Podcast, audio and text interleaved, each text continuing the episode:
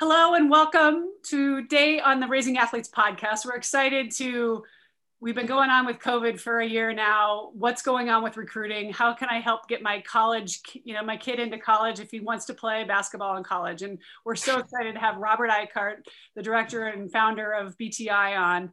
But before we talk and introduce him, let us tell you a little bit about ourselves. I'm Kirsten Jones, a peak performance and sports parenting coach. My passion is helping others align their values with their mission and their mindset to get what they want in life. As a former Division I volleyball athlete and a 14-year Nike executive, I've always loved understanding the power of what makes peak performance possible. As a mother of three, someone who has one in college and two in high school, I love supporting other parents' dreams of helping their kids reach their full potential. Susie and I created this podcast to help others who are not only trying to raise strong athletes, but more importantly, good people.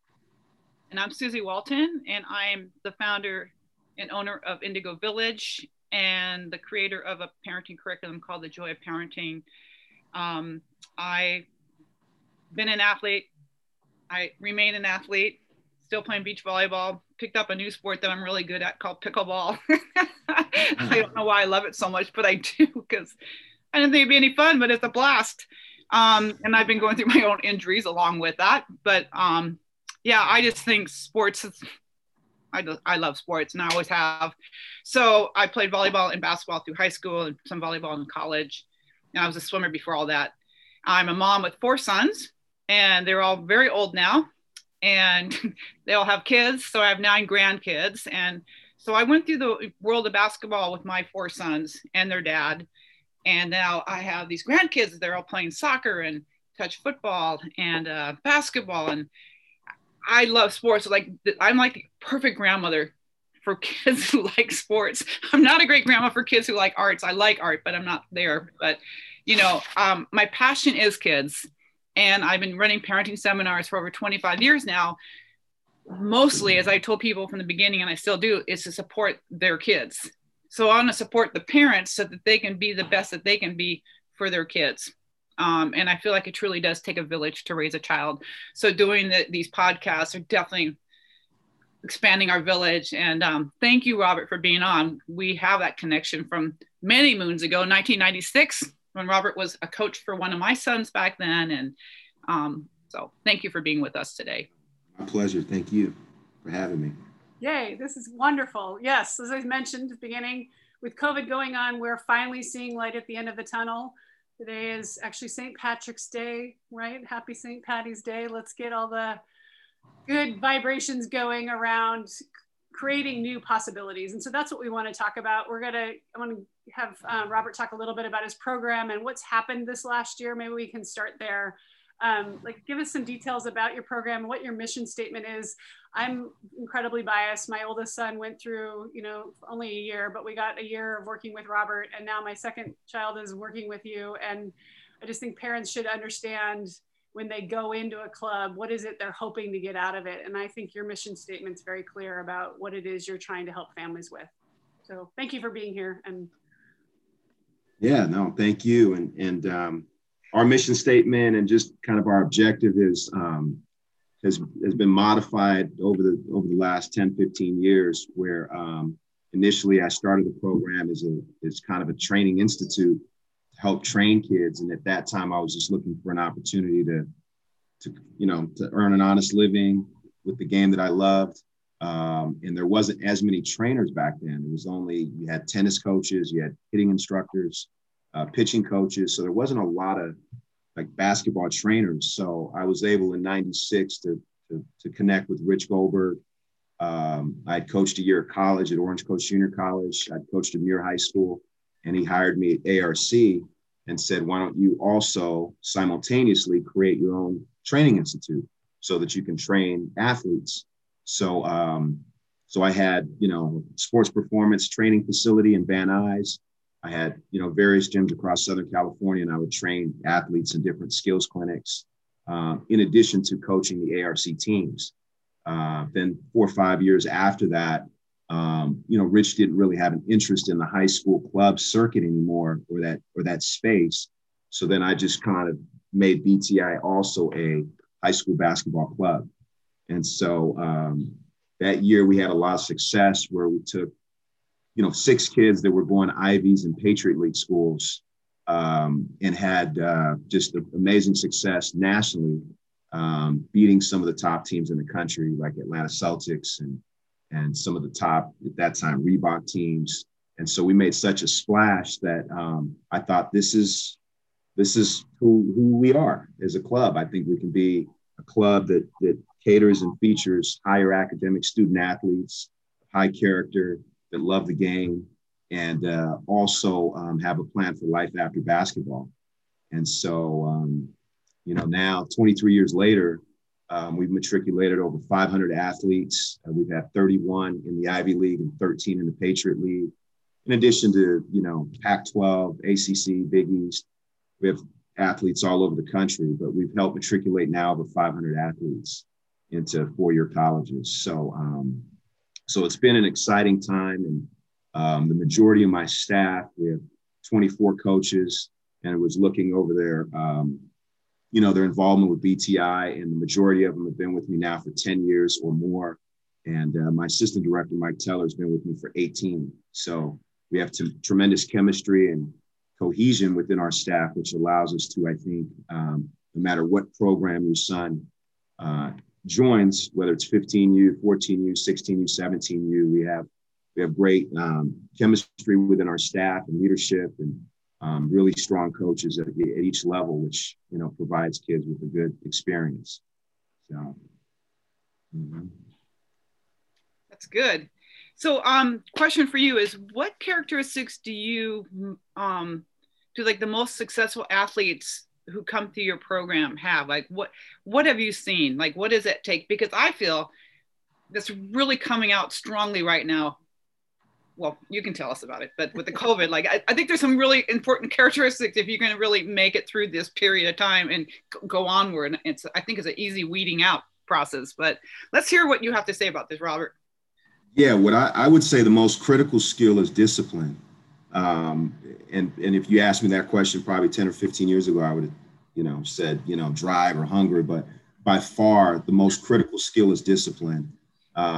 There's so many distractions now for young student athletes and young males and young women, I'm sure as well. We don't have the women's program, but there's just so many distractions and so many things that can pull them away from staying focused on their goal, that I think discipline is the most critical skill.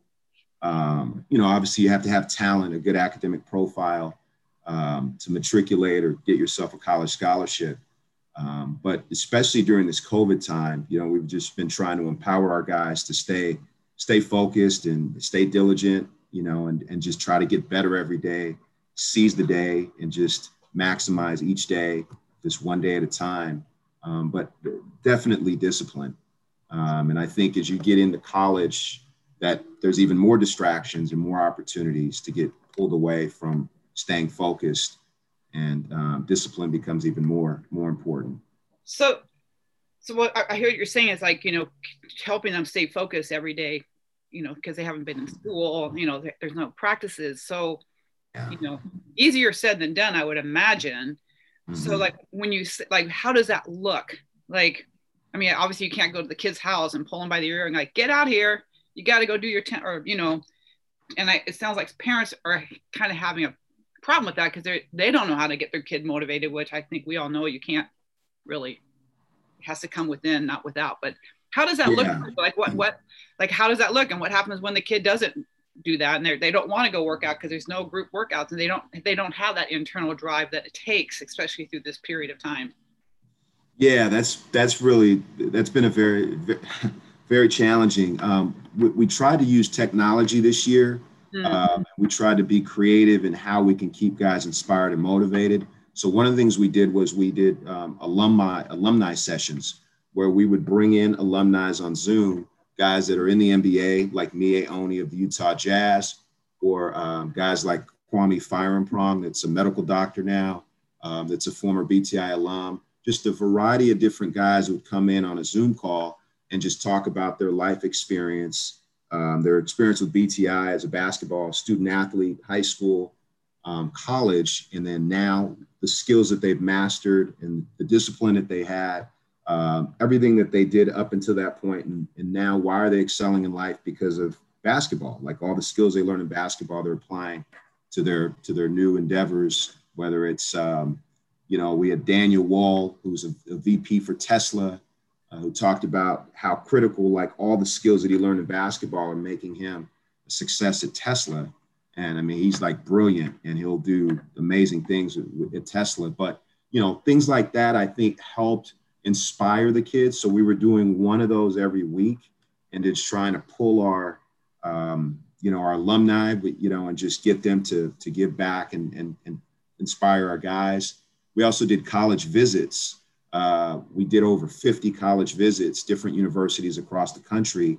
And we would do sometimes 2 a week, where we would have the university staff come on. They would do campus tours. They would talk about, their program, their objectives, they bring staff on, they bring some of their student athletes on, and almost give us like a tour, campus tour, or a visit of the university and their program. So those two things, I think, help some, just keep the kids, just tasting what's at the end of the road, without tapping out.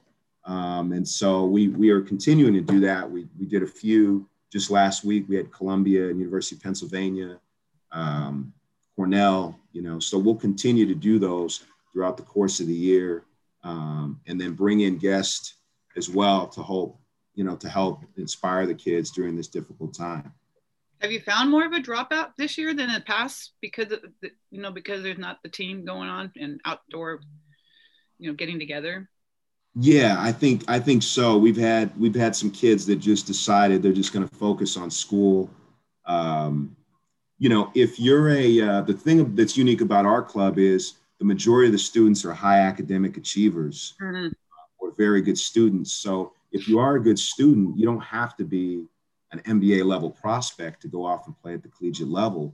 You can go play at some really great, Division II, Division III, or NAIA colleges and have a terrific experience, and experience, college athletics. It's not just UCLA or Kentucky, Kansas, those types of schools. There's so many schools across the country that offer an amazing experience. And actually, to be honest with you, I think the Division III level, you get a more well-rounded experience because you still have opportunities to do internships, and you have some flexibility to do some other things and dive into some other interest or vocational goals that you may have.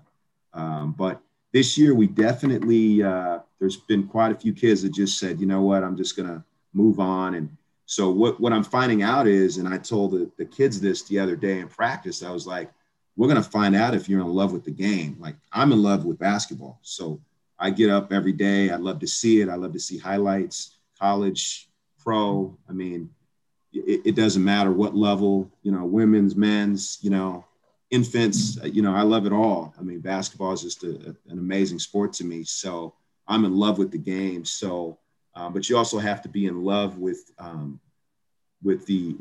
process of getting better every day as well. And so, but I think the majority of our kids are great students, and they do have some of that discipline already instilled in them, just from their upbringing, from their parenting, from their village that helped create who they are today. And so now we're just trying to add fuel to the fire and keep them inspired, motivated, and discipline in their goals. Nice. I had a mom reach out to me a couple months ago, so middle of COVID. And one thing a lot of these parents don't have is a sports background. A lot of them didn't play a sport. They have no idea what the recruiting process is like. They know that their kid tells them they want to play in college, but they have no idea what level they're really at.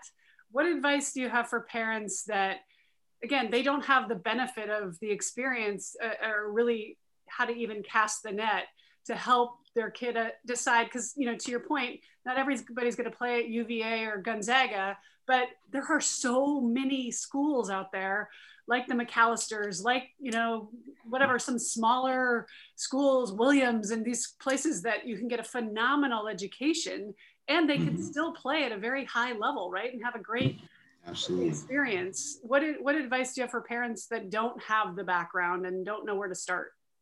Well, I think there's two critical components, you either have to be in a strong basketball club or part of a strong high school program. If you have both and they're working cohesively, and that's one of the things that myself, I try to connect with the high school coach of every kid that's in our program so that we're on the same page, so that if I'm calling school X or Y, both myself and the high school coach have a similar message that we're, giving to that coach. So we need to be on the same page and working cohesively. So I think it's important that right now, especially, that you have to be in a really good high school program where the coach is committed to helping you move on, or a very, very good club where that's the objective. And if you have both and you can leverage both, then you have a chance to move on.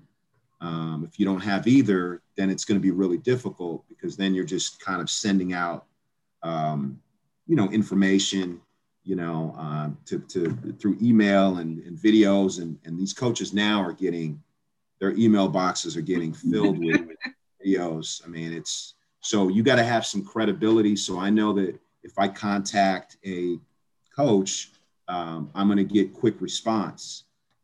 Within the next 24 to 48 hours, they're going to get back to me, and they're going to listen to what I have to say about a student athlete. And that's from 23 years of being honest, and most importantly, though, not what I do, but our players having success. I mean, graduating, doing well in college. We've had 7 guys go to the NBA. We've had multiple guys. We have 11 in law school or practicing attorneys right now. So all those guys are are basically sending the elevator back down for our younger kids coming up. But it's really important now that a parent meet with their high school coach, AAU coach, and try to find a way to leverage both of them, get them working cohesively in efforts to help, the athlete move on. But there are those parents that aren't going to do that, right? So for those out there, like for the kids who don't have those parents, or the parents like, I have no idea what you're talking about right now. Mm-hmm. Like, I have a 9-to-5 job, or 9-to-9. Like my kids, that's my kid's thing. Right.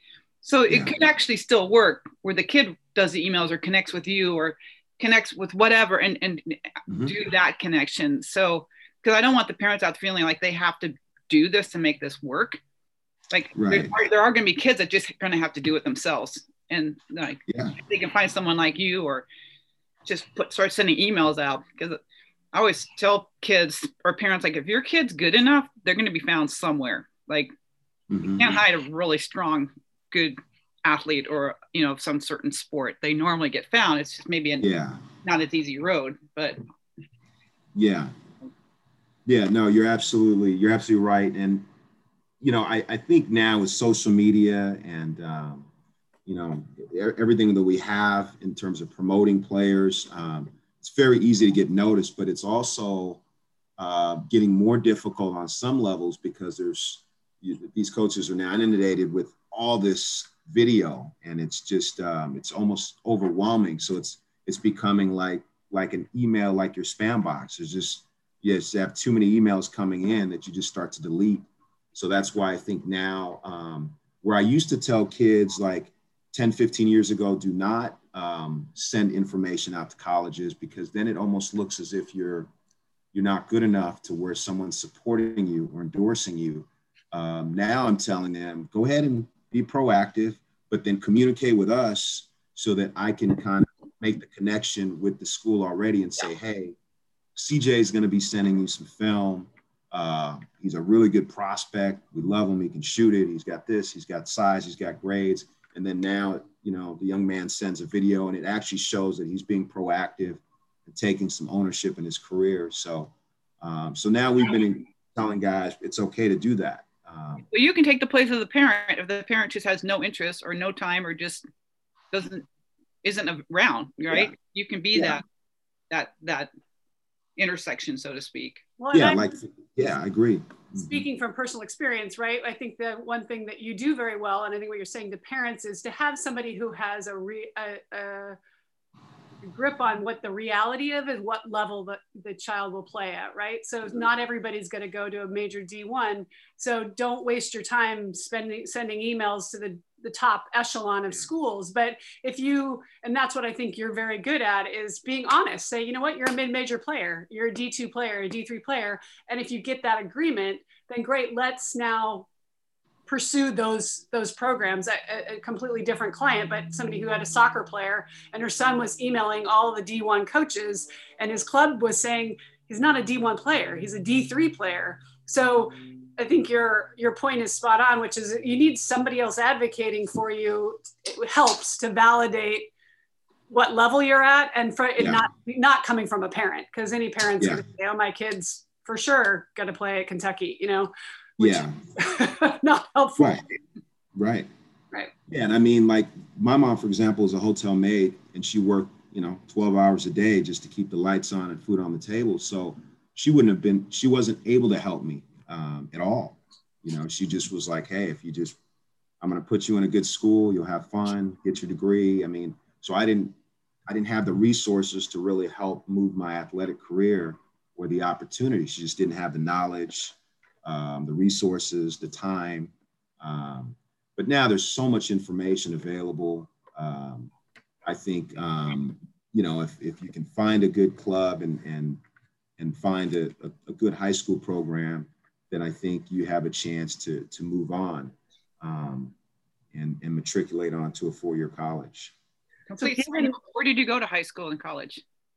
I went to Rebay Academy in Los Angeles, which at that time was in La Cunada. And then I went to Concordia University actually to play college baseball. Which kind of didn't make sense. And I was in love with basketball, but I think I had more talent for baseball. And so I went there to play college baseball. And then after 2 years, just realized I just didn't really love it. I enjoyed it, but I didn't want to put 4 hours a day into it. And so I started coaching Parks and Rec and coaching at a high school while I was in college, and just kind of fell in love with coaching basketball. And so my first job was at Muir High School, and I was like 20 years old. Coaching high school kids. So I started pretty young and had a chance to be around some really good coaches and learn from a lot of great people, That's good. Good story, Robert. Thank you. Yeah, thank you. So. What advice do you have for parents? So now that we're seeing hopefully the light at the end of the tunnel, and to athletes who are, okay, you were telling us before we started recording, right, how crazy of a year it's been for kids and what's happening. I've seen two kids at Loyola, they're reclassifying. So that's happening too, right? So what are some of the things you're seeing, and what advice do you have for those who are still saying, no, I do have the discipline and the determination to play in college, and maybe it's not going to be a straight line, but I'm willing to figure it out? Well, I think first and foremost, they have to be a little more flexible because, all the seniors got their year back. So if you're a senior this year in class of 2021 and you're looking at all the roster spots at different universities, all those kids get their year back. So they're all coming back. But what makes it even more complicated is a lot of them will come back and transfer.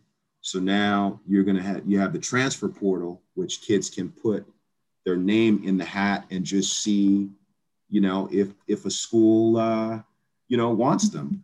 And so it's almost like you have a house that's worth $500,000, but you're like, you know what, I'll put it on the market. If I get $800,000 or $900,000, maybe I'll sell it. So now you're going to see tons of kids that might have averaged 5 points a game, 10 points a game at various universities, just throw their name in the portal and then just see what happens. Maybe a UCLA or Stanford scoops me up. Maybe they don't. So the portal has, I think right now, over 500 athletes. So it might get to. This is the freshman in college who gets a year back, are you saying? Everyone, every student athlete. So in the college, one. High school too? Like seniors can do another year senior or no? Not high school, but college, universities. Yeah. And I'll put another year in. Yes. So some of them will get a grad transfer year. They'll be able to graduate. So in some ways, if you're a 2021 student athlete and you're a senior, You've been disadvantaged. If you were, so like kids like CJ, if you had graduated and you enrolled this year, then you actually have some advantages because now you get an extra year. So if you graduate on time, you can go play somewhere and get graduate school paid for. So it's a tremendous opportunity for those kids because they're getting an extra year. And so, but it makes it very challenging for, and it's been very stressful for the class of, 2020 and also 2021. So I think parents have to be a little bit more patient, be a little bit more flexible, maybe open-minded to some schools that, they didn't think they were going to maybe look at. So we've tried to get parents and kids to just, because we do kind of, and Kirsten knows this, we set up meetings with the families because I need to get to know the kid. I need to know, everything about him. I want to make sure that if I recommend a school, he has a chance to succeed there. So the more I get to know a student athlete in our program, which is why I don't coach teams anymore, so I can invest my time into getting to know each student athlete so I can help and be a better advocate for them into a four-year program or university. So we spend a lot of time doing that, and that allows us to make good recommendations and good, almost like match.com, good connections between a player or student athlete and a university that could be a good fit. So this year we've had success. We've been able to move some kids on and some kids that were probably right there. There's a fine line between say a Division I and maybe a high Division III kid. Some kids took really good Division III opportunities and they're excited about those. Some kids are going to prep school, so they're going to get an extra additional year of high school, which is a very good option. And then some kids are still undecided. They're just going to kind of play out their high school season. If, there'll be some type of modified high school season, it appears. And so, which is great because they need that. And then they'll play, some seniors will end up playing in the summer and just, going to the last hour to see if they can help, get moved on. But the biggest challenge is now college coaches are going to go in the transfer portal and they're going to prioritize those kids first because they're on the hook now. They're getting fired very quick, so they feel like they have to win, so they can go and get a D2, D3 guy, a low D1 guy that might have had 2-3 years of success at the college level, and then take that kid versus a high school kid that might be more mature. And so that's the challenge that I have now. Do they take a kid that I'm advocating for that's a senior in high school that's maybe a little unproven, or do they take a guy that might have been at a low Division I, had success, averaged 12, 14 points a game, and now he can make that jump to say a higher level of college basketball. But I spend probably 2 or 3 hours minimum a day communicating with college coaches, whether it's sending text messages or throwing them a call if they have a good win, just keeping up in contact with them and how they're doing in their personal life and basketball, how the team's doing. So I invest a lot of time in building relationships with those coaches and building trust and a friendship. So, so I think that allows me to get to them a lot quicker than say the average typical AAU guy or high school coach even. Yeah, I agree. The relationship piece is so huge, right? And that's ultimately what's going to help open the door, which is what you do so well. Any other advice for the parents and the athletes? Again, we'd like to advocate that they. Parker, my middle one, who's 17, who's a junior, he's seen this many campuses, zero, right? And it's hard. And I love what you were doing with Zoom campus tours and all of that, because it's so hard until he has no idea where he wants to go because he hasn't seen any campuses, right? So what do you do now when you don't have access to all of that? Yeah, it's very challenging. I think in the case of the kids that are juniors, I think they're going to have a better experience than the previous class, than the 21 class, class of 2022. I think things will open up in the summer. I think there's going to be a viewing period in the summer, so college coaches will get to see them. I think you'll see elite camps too. So they'll have those experiences to be able to get on some campuses, because that's really important. It doesn't, like, the kids are like the top 50, top 100 kids in the country that have like immediate NBA potential. Those kids will be fine. They're identified quickly. They have just, you know, physical gifts that are just, you know, phenomenal, or they're huge in size and stature and athleticism. So those kids get picked up really quickly. And then, you know, there's 200 or 300 really good players that fall underneath that, that really need exposure. And even the case of the young man that played for us that went to Yale, who's now in the NBA. I mean, it's a fact that he developed over time. He wasn't just like this 8th, 9th grade, you know, stud that was an NBA prospect. He was a kid that just developed progressively and grew a couple inches and just kept working on his game, and then evolved into now an NBA level player. So for those kids, I would say just stay the course, and every day, like, you know, we've been talking about this in practice, just seize the day. Like, whether that incorporates rest, recovery, skill development, weight room. We have a nutritionist coming on in a couple weeks. So we'll be, really trying to have her empower. She's an MBA nutritionist, and she'll be trying to empower our young men to like build a you know, formidable like meal plan where they're eating properly, and she's going to kind of walk them through that, so that it's something tangible, because I think like nutrition now is something that kids are struggling with just from the stress, and, you know, and so they've gotten away from maybe eating, you know, really good foods that are going to help their performance. So we're going to try to, you know, create as many opportunities for our guys to continue to grow and get better, and be able to market them to a four-year college.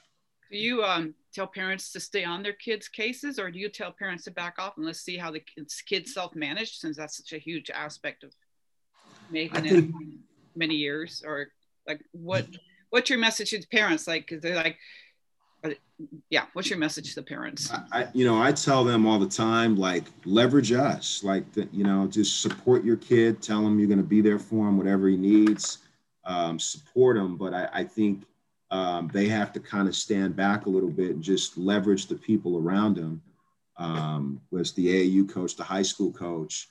My thought is, if you have to manage discipline and effort, I mean, at some point you may need to kick them in the butt a little bit, but if you have to really manage those things, then you have to start questioning passion. And so you just want to invest in your kid and give him the support, give him the resources that he needs to the best of your ability.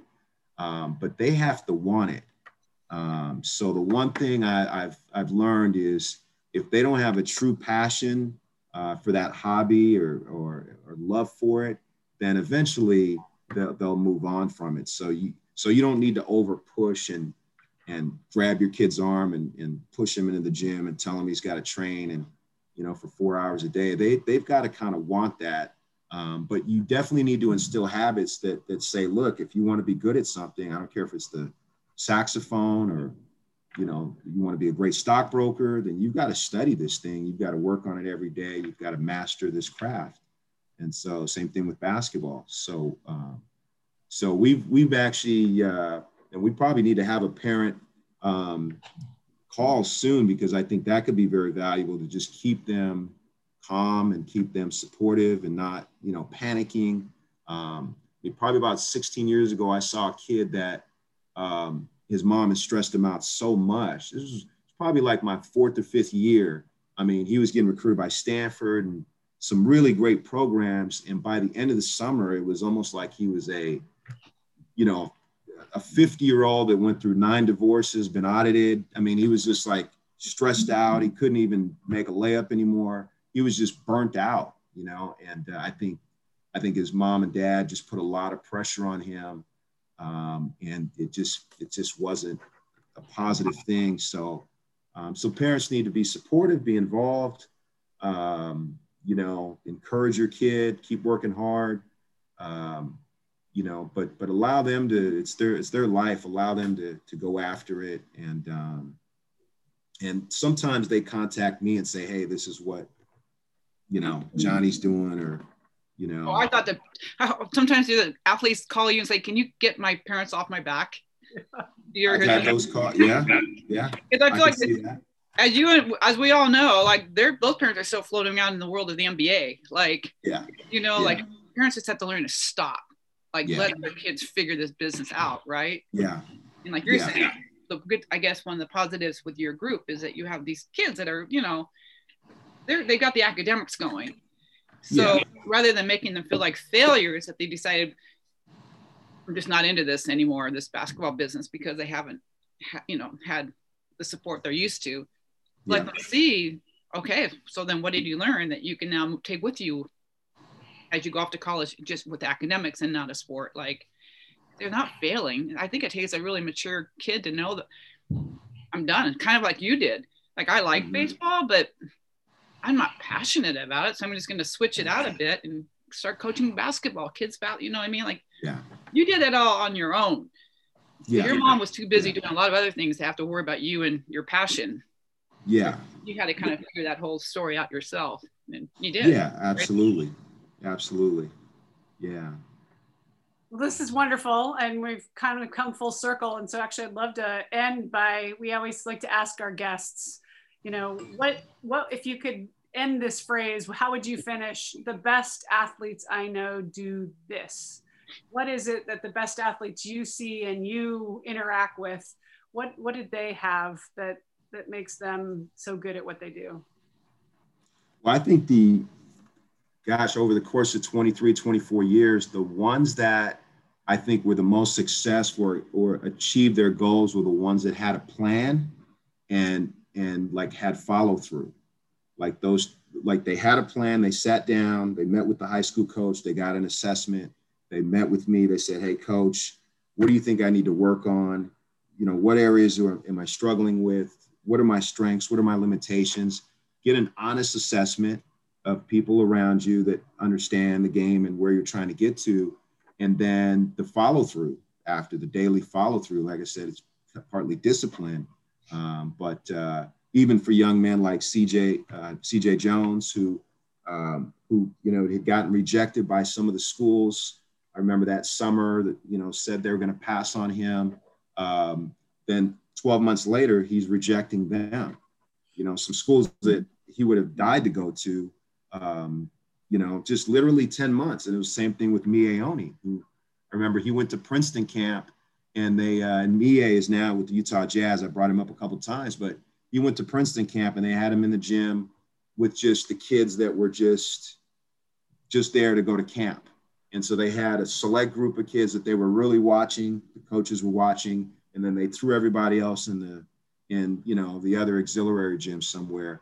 And Miye called me and he said, oh man, you know, they had me in the gym with all the kids that are just like, you know, they're not even basketball players. And I remember calling coach and saying, hey, you got to give this kid a shot. And they put him in the other gym. And, you know, so like all those types of things, like Miye at the end of that season, he was like, you know, what do I need to work on? And then really addressed it and evolved into a phenomenal player. So I think the most important thing is having a plan, I would say, and getting a clear assessment of where you're at, and can people help you make a direct line between where you're at and where you're trying to get to?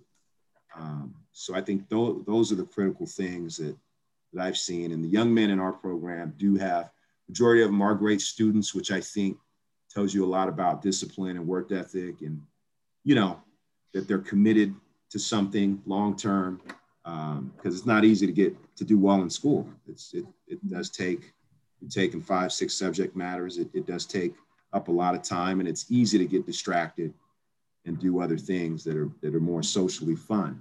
So. Sounds like growth mindset is critical, right? So not only assessing where you are, but being able to hear your defense sucks, even though you're a great shooter, like this is what you need to work on, so that you're like, great, this is what I need to work on if I want to get to this level. And we all have things we need to work on, PS. So it's not, you know, nothing against you, but it's how can I get better, and using those to elevate your game and your whole life, right? Because ultimately that's, the ball stops bouncing for everybody at some point. And these are the tools that you walk away from the sport with, right? Yeah, absolutely. Absolutely.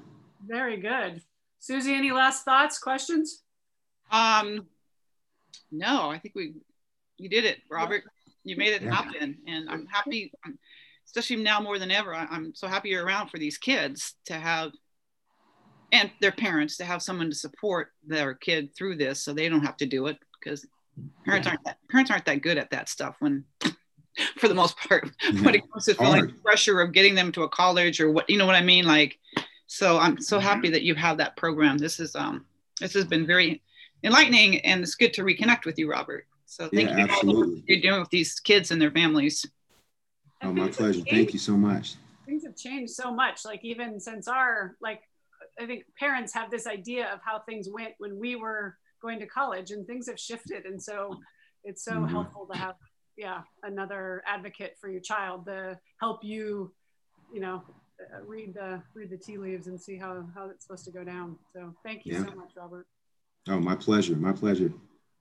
So parents, if you enjoyed this, we would be so grateful if you would share this, go onto iTunes, rate it, and share the podcast. Leave us a message. We love feedback. Our goal is to support parents in not only raising strong athletes, but more importantly, extraordinary people who are trying new things, falling down, getting up, and doing it all over again. Let's do this.